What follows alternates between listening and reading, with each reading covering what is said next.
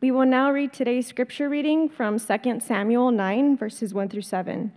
In our Pew Bibles, this is on page 260. And David said, "Is there still anyone left of the house of Saul, that I may show him kindness for Jonathan's sake?" Now there was a servant of the house of Saul whose name was Ziba, and they called him to David. And the king said to him, "Are you Ziba?" And he said, "I am your servant." And the king said, "Is there still not someone of the house of Saul, that I may show the kindness of God to him?" Ziba said to the king, "There is still a son of Jonathan. He is crippled in his feet." The king said to him, "Where is he?" And Ziba said to the king, "He is in the house of Machir, the son of Ammiel at Lo-debar." Then King David sent and brought him from the house of Machir, the son of Ammiel at Lo-debar. And Mephibosheth, the son of Jonathan, son of Saul, came to David and fell on his face and paid homage. And David said, "Mephibosheth." And he answered, "Behold, I am your servant." And David said to him, "Do not fear, for I will show you kindness for the sake of your father Jonathan, and I will restore to you all the land of Saul your father, and you shall eat at my table always."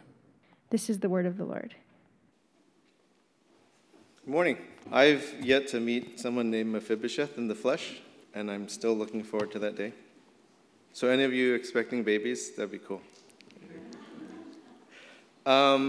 What's going on with David here? Because this is not typically what happens. Typically what happens in regime changes is the previous regime is completely wiped out, and the new regime comes in so that there's no threat from the previous regime. And so what's really going on with David? What's really his motive? Is it more of just like, I'm going to play nice when this guy comes here, I'm going to slaughter him, and that'll be the end of Saul's reign. Don't have to worry about those guys anymore. Nobody coming to claim that they're the rightful heir to the throne or anything like that. So it's kind of, when you first read this as someone that's maybe never read this before, that's kind of how you're approaching this, and that you're reading this and like, oh, David's going to get this guy. That's why he's telling Ziba, who's the servant, former servant of Saul, to like go, hey, who else is there? Oh yeah, bring him over. And so you're thinking this, you're like, oh, he's going to take him out.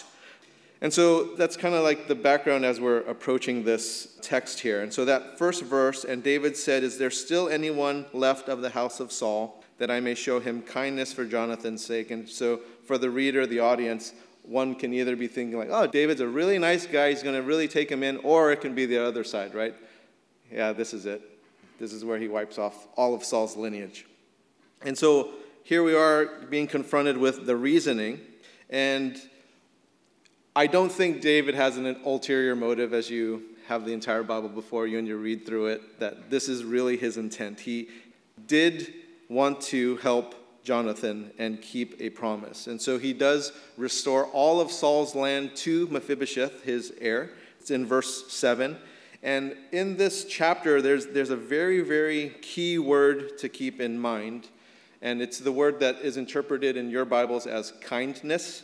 But in Hebrew, it's this word chesed.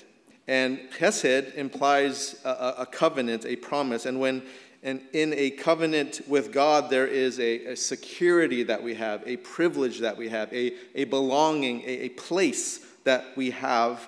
And all of this is to be held in wonder, to be held in awe, and to not fully grasp the amazing grace that one is having. And so 2 Samuel 9 is highlighting this covenant relationship, and then in verses 1 through 3, we're shown this power of this covenant. So verses 2 and 3. Now there was a servant of the house of Saul whose name was Ziba, and they called him to David, and the king said to him, "Are you Ziba?" And he said, "I am your servant."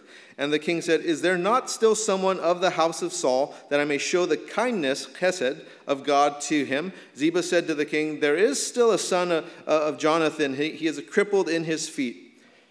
Ziba knows the background of the house of Saul. He knows Saul's family. He knows of Saul's estate and his holdings. And even though Jonathan has been dead for some time now, since he was killed on Mount Gilboa back in 1 Samuel chapter 31, David wanted to show chesed. So yes, it includes kindness, but it's more than just kindness. It entails mercy, goodness, faithfulness, love. A love that is faithful, steadfast. It doesn't let up. It's devoted. It's committed. And so David wanted to show that type of love to Jonathan through Jonathan's descendants because he promised that to Jonathan in a covenant. See, back in 1 Samuel chapter 20, Jonathan asked David to make a covenant with him. So back to 1 Samuel chapter 20, starting in verse 14. This is Jonathan making this ask of David, if I am still alive, show me steadfast love. And it's the same word that I'm asking you to highlight. It's that word chesed. Of the Lord that I may not die, and do not cut off your steadfast love, again, same Hebrew word, from my house forever, when the Lord cuts off every one of the enemies from David from the face of the earth. And Jonathan made a covenant with the house of David, saying, may the Lord take vengeance on David's enemies. And so here is this covenant they make to one another. And this is the covenant that David is fulfilling to Jonathan. So if there is anyone left in the house of Saul, David is going to show them chesed. Now, by the time we get to 2 Samuel chapter 9, it's about 20 years since Jonathan's death. And David is going to honor this 2 decades later. He's going to practice this kindness, this love that never forgets, toward Mephibosheth. And nothing's going to change David's mind because it's a covenant that he made. And so there is no excuses for him. He is going to exercise chesed. And even though it's 20 years ago, he could make all these different excuses, such as, that was so long ago. Two guys, when they talk, we just say things, we agreed. But, I'm not going to do that. Kill him. And sometimes we do things like this, don't we? Sometimes people make these marriage covenants to one another, and then there are these different reasons. We were young. We've changed. Things have changed. And there's different things, even though it's a covenant, that sometimes people look for ways to get out of these covenants, to get out of these commitments that they've made. And it's not so with David and this covenant he made with Jonathan. And a covenant is a promise made in the past that dictates your fidelity in the present, that dictates your fidelity moving forward. And this covenant controls one's behaviors and your actions. And as Christians, our lives are made up of many different types of covenant obligations. You and I, those of us who have been baptized, we've made a public declaration of our faith in baptism. Or if you've dedicated your child in infant baptism, you've shown this covenant that you were going to raise this child in the Lord publicly before the church. Or if you've spoken your marital vows in a marital covenant towards one another, you've publicly declared these vows in a cloud of witnesses who attended your wedding ceremony.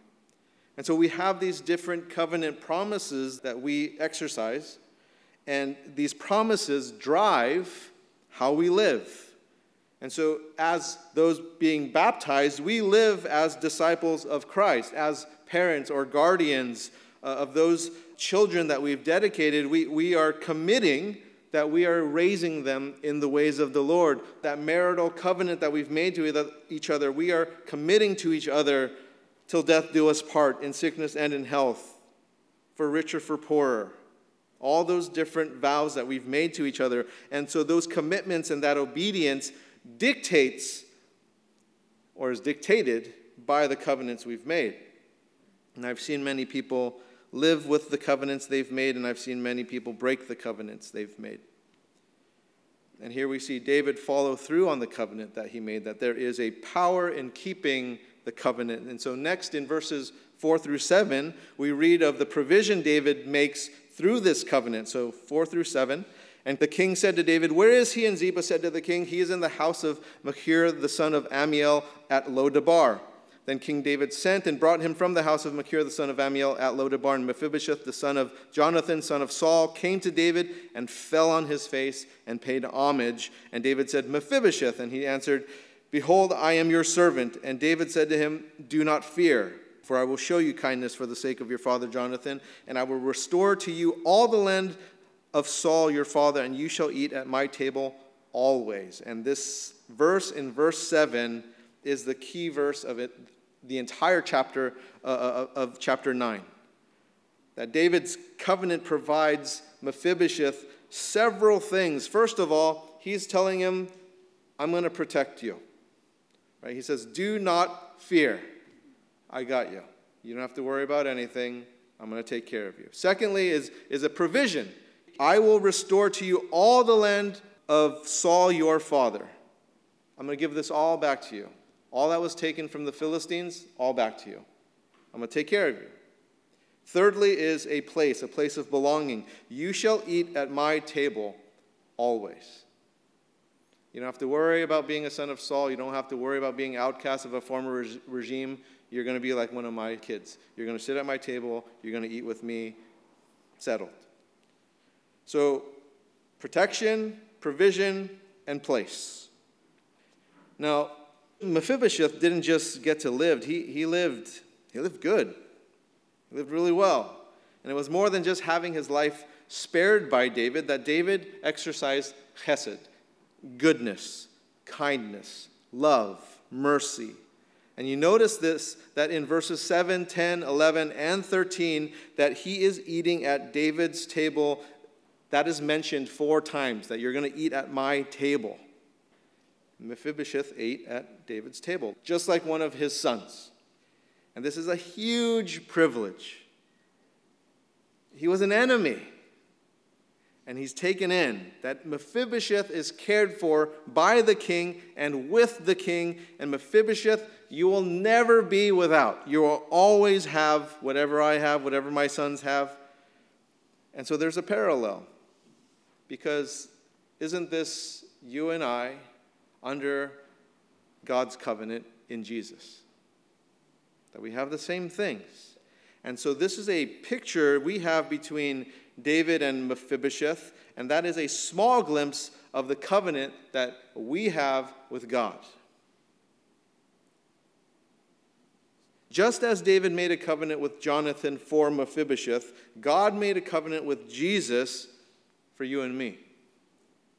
That he's going to keep that covenant, no matter what. No excuses, forever. That you and I have privileges as the children of God, that we are protected, that we are provided for, that we have a place of belonging. So much more than even Mephibosheth, because ours is for everlasting. Now, how can we be assured of this covenant between God and us through Jesus Christ? Romans chapter 8, verse 32.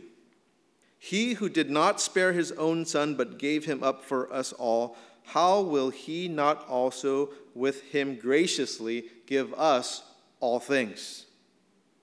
And Jesus said this in John chapter 6, starting in verse 35.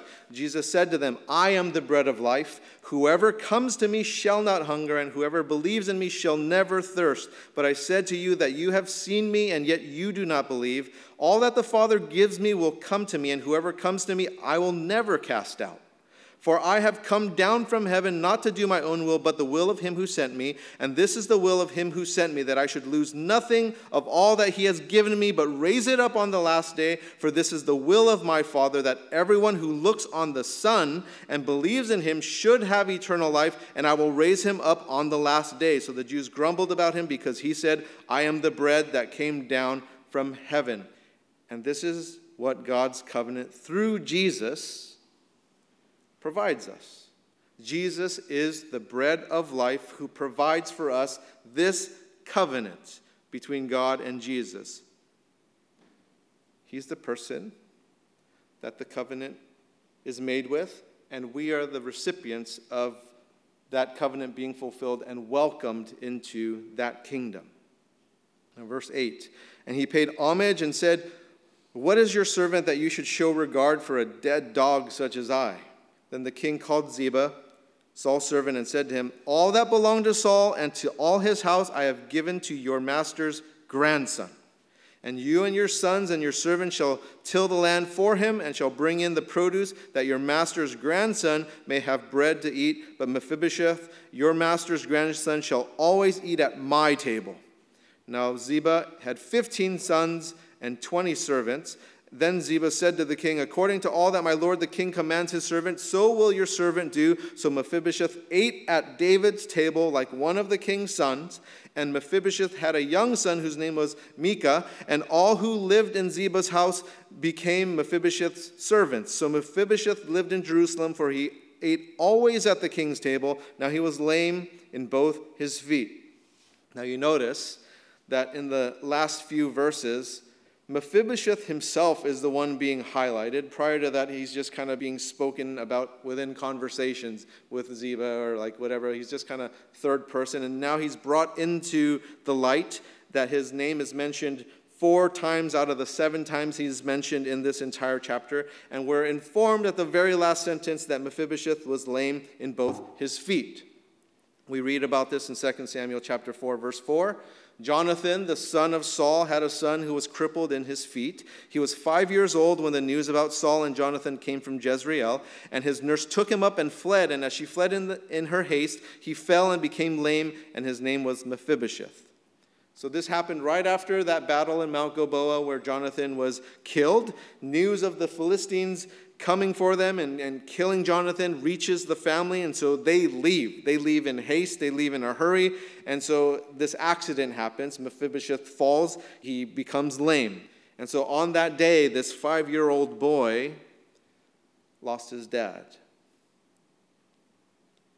That day, he loses his mobility to walk in a way that he used to be able to and run the way he used to be able to. And in that moment of loss, he moves from being a prince's son who had full mobility and use of his legs to a boy without a father, to a boy who used to have full use of his legs but does not anymore, and from a king's grandson who would stand to inherit what his grandfather had for him in terms of the estate and the land and the holdings, to being this boy who lost everything. Nothing. It's all gone. Philistines have it. Now you look back to verse 3 and how Ziba described Mephibosheth. There is still a son of Jonathan. He is crippled in his feet. You notice that Ziba doesn't even mention him by name. And you look at how Mephibosheth even saw himself in verse 8. What is your servant that you should show regard for a dead dog such as I? And so you see how people looked at Mephibosheth. You see how Mephibosheth saw himself, that this is a guy of prominence before with the promise of everything in the future, and then it just all is lost, and this is how people view him. This is how he views himself. And here's the saddest part, verses 6 and 7. And Mephibosheth, the son of Jonathan, son of Saul, came to David and fell on his face and paid homage. And David said, Mephibosheth, and he answered, Behold, I am your servant. And David said to him, Do not fear. What's the saddest part in all of that is that he just saw himself as a dead man. This is it for me. I thought I was at the low of the lows. I thought, I was 5 years old. I was fully able to run. I was a prince. Now I have nothing, and this is how my life is going to end. Verses 6 and 7, he's just going to kill me off. I've stayed alive for 20 years. During this time, I've been able to make it and just at least stay alive, but now this is how my life ends. People don't even want to recognize me by name, not even my former servant. I'm just a dead dog. The way that I look at myself, I'm nothing. And here I'm just going to be slaughtered, just like that. And so he's there fearing for his life, and he thought that he was brought to David to have Saul, this entire lineage, completely stamped out because he is the last remnant of the previous king's dynasty. And in order to assure that there is no longer a threat from that previous kingly dynasty, all descendants, as customary and historically done, were wiped out. And who knows if he knew about the covenant that was made with his dad in 1 Samuel chapter 20. And even if he did, was King David going to keep it? And so David said to Mephibosheth, the first thing he says is, do not fear. Why? Because he's fearful. That's why he says that. That's precisely why he tells him that first. Because he's obviously scared. He's obviously afraid of why he's there. He thought I'm being brought here to be killed. I already have a physical handicap. I already don't look at myself with very high esteem, nor does anyone else. But it doesn't mean that I can't see what's happening before me, that I'm going to be brought here and I'm going to be slaughtered. I'm going to be killed because this ruling regime now does not want anything of a threat from my grandfather Saul, and I'm the last remnant. And if anyone's going to take the place of Saul, it's me, and so he's going to kill me. And that would be true. That should be true. If you were to look at any historical books in regards to regime changes, and it's not just in the Middle East, it's all over the world, this is how things are done. And it's the same thing in biblical history if we looked at the Bible itself. If you looked at 1 Kings chapter 15, you're going to read that the house of Baasha wipes out the house of Jeroboam. That it happens. That in 1 Kings chapter 16, the house of Zimri wipes out the house of Baasha right after. That in 2 Kings 9 and 10, the house of Jehu wipes out completely the house of Ahaz. And this is how regime changes happen. There's nothing new about it. It has happened for thousands of years throughout the world. It happens after David, that people go back to that regime wiping, that we are going to wipe them out. Of course he's afraid. Mephibosheth is a prince of the former regime. And he knew that what was in store for him now was that Saul and Jonathan were no longer on the throne. Everybody knows how this plays out. Everybody knows. Everyone accepts this practice. This is how it is done. But David didn't do what everyone has done, and he doesn't accept this. Why not? Because he made a covenant with Jonathan that no new king would ever make with an outgoing regime. That would never happen. But he made a covenant, he made a promise that he would show chesed to Jonathan's descendants. That David embraced the enemy within the safety of this covenant. Do you see the parallels between David's chesed towards the enemy, Mephibosheth? That this is not supposed to happen. That this sort of thing doesn't happen. And how this parallels our relationship with God and what Jesus did as a Jonathan and making a covenant with God, just as Jonathan and David made a covenant for each other for the benefit of Mephibosheth, for the benefit of us. Nothing's going to change it, even though it's supposed to. Even though those in rebellion are supposed to be wiped out. Those who reject the new king are supposed to be wiped out. No, I made a covenant with Jesus. I'm not going to wipe you out. You're going to sit at my table. We're going to dine together. You're going to inherit everything that my son has. It's beautiful. And this is Romans chapter 5, starting in verse 6. For while we were still weak, at the right time Christ died for the ungodly, for one will scarcely die for a righteous person, though perhaps for a good person one would dare even to die. But God shows his love for us in that while we were still sinners, Christ died for us. Since, therefore, we have now been justified by his blood, much more shall we be saved by him from the wrath of God. For if while we were enemies, we were reconciled to God by the death of his son. Much more now that we are reconciled shall we be saved by his life. More than that, we also rejoice in God through our Lord Jesus Christ, through whom we have now received reconciliation. God has extended chesed to us, and it's in nothing short of awe, of wonder, of this is not how it's supposed to be, that this is amazing, this is astonishing, this is unexplainable. You look at Romans 5 again, and I just want to highlight a few phrases from that passage. Verse 6, for while we were still weak, at the right time Christ died for the ungodly. Verse 8, but God shows his love for us in that while we were still sinners, Christ died for us. And verse 10, for if while we were enemies, we were reconciled to God by the death of his son. We're in the middle of the rebellion. We're in the middle of the rejection, and yet he still extends it. And it's not until you and I recognize that we realize that we are Mephibosheths, that we fall down before God, and I hope it's not in confidence thinking like, yeah, I'm all that, but it is, you better show up in fear, because what's supposed to happen to you is you're supposed to be wiped out. That we are weak, that we have missed the mark, that we are enemies according to Romans. And if you don't recognize Christ for making the covenant with God, if you don't recognize God as the King, you don't marvel at the Savior we have in Jesus, who died for the ungodly, namely you and me, and reconciled us to God by his death. You won't see your weakness. You won't see your sinfulness. You won't see your opposition to God. You're too proud. One of the incredible, amazing things about God is that God loves people whom he has no reason to love at all. That's insane.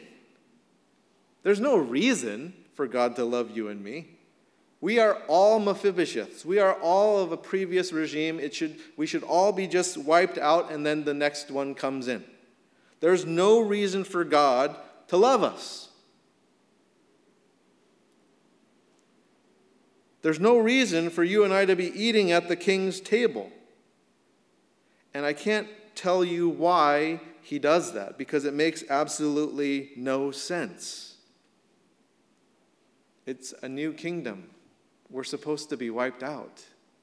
We didn't belong there before. But Christ made a covenant with God. And he says, God, don't wipe them out. Promise me that. Okay. And so here you and I are because of Jesus Christ, that God has shown us chesed. You and I don't deserve it. If you feel that you do, it's just like this entitled first world mentality that you have. You and I really don't deserve it. I mean, what did we do to deserve it? God only extends the chesed because of Christ's sake, because of what Jesus did. I can't explain it. I don't know why Christ would do it. All I can say is, thank you. Thank you. That's all I can say. There's no reason behind it. Let's pray. Lord Jesus, we do thank you in your name that you cut a covenant with God the Father to reconcile us to you. This amazing chesed that you've extended to us, this goodness, this mercy, this love, steadfast love, one that isn't broken, to give us a protection, to give us provision, to give us a place at your table. Lord, ask for a spirit of humility to fall on us, because so many times in our lives we feel so entitled to things, and we feel like we deserve certain things, or that people need to answer to us. May we have a humility as Mephibosheth entered David's court, that as we enter into your court, into your presence, that we recognize and realize who we are, and we come before you in that way, knowing that we don't deserve it, but that you restore it to us undeservedly, and that is grace. That is mercy. Thank you, Lord, in Jesus' name. Amen. If you have communion elements, let's take this together. If you don't, just hold up your hands, and we'll have some folks get those elements to you. Bread of life, as Jesus said he was in the Gospel of John. The bread of life came down for us to give us life, because we were sentenced to death prior to that. And so we take this every week in remembrance of what Jesus did, that he was broken for us, that fulfilling this covenant with God, that we are looked upon as righteous. We are looked upon as clean, not as enemies, because of Christ. We take this in remembrance of Jesus.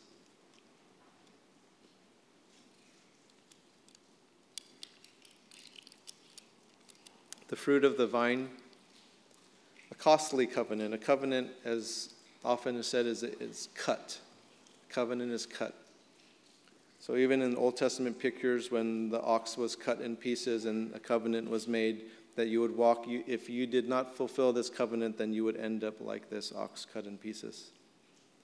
It was a very serious picture, and this is a very serious reconciliation that Christ shed his blood for us so that we can be reconciled with God. Take this in remembrance and celebration of Jesus Christ.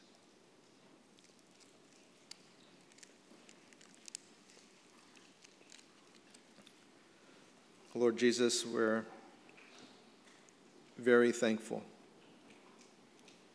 for how you rescued us, for how you provide for us, protect us, and give us a place in the kingdom of God. In Jesus' name, amen.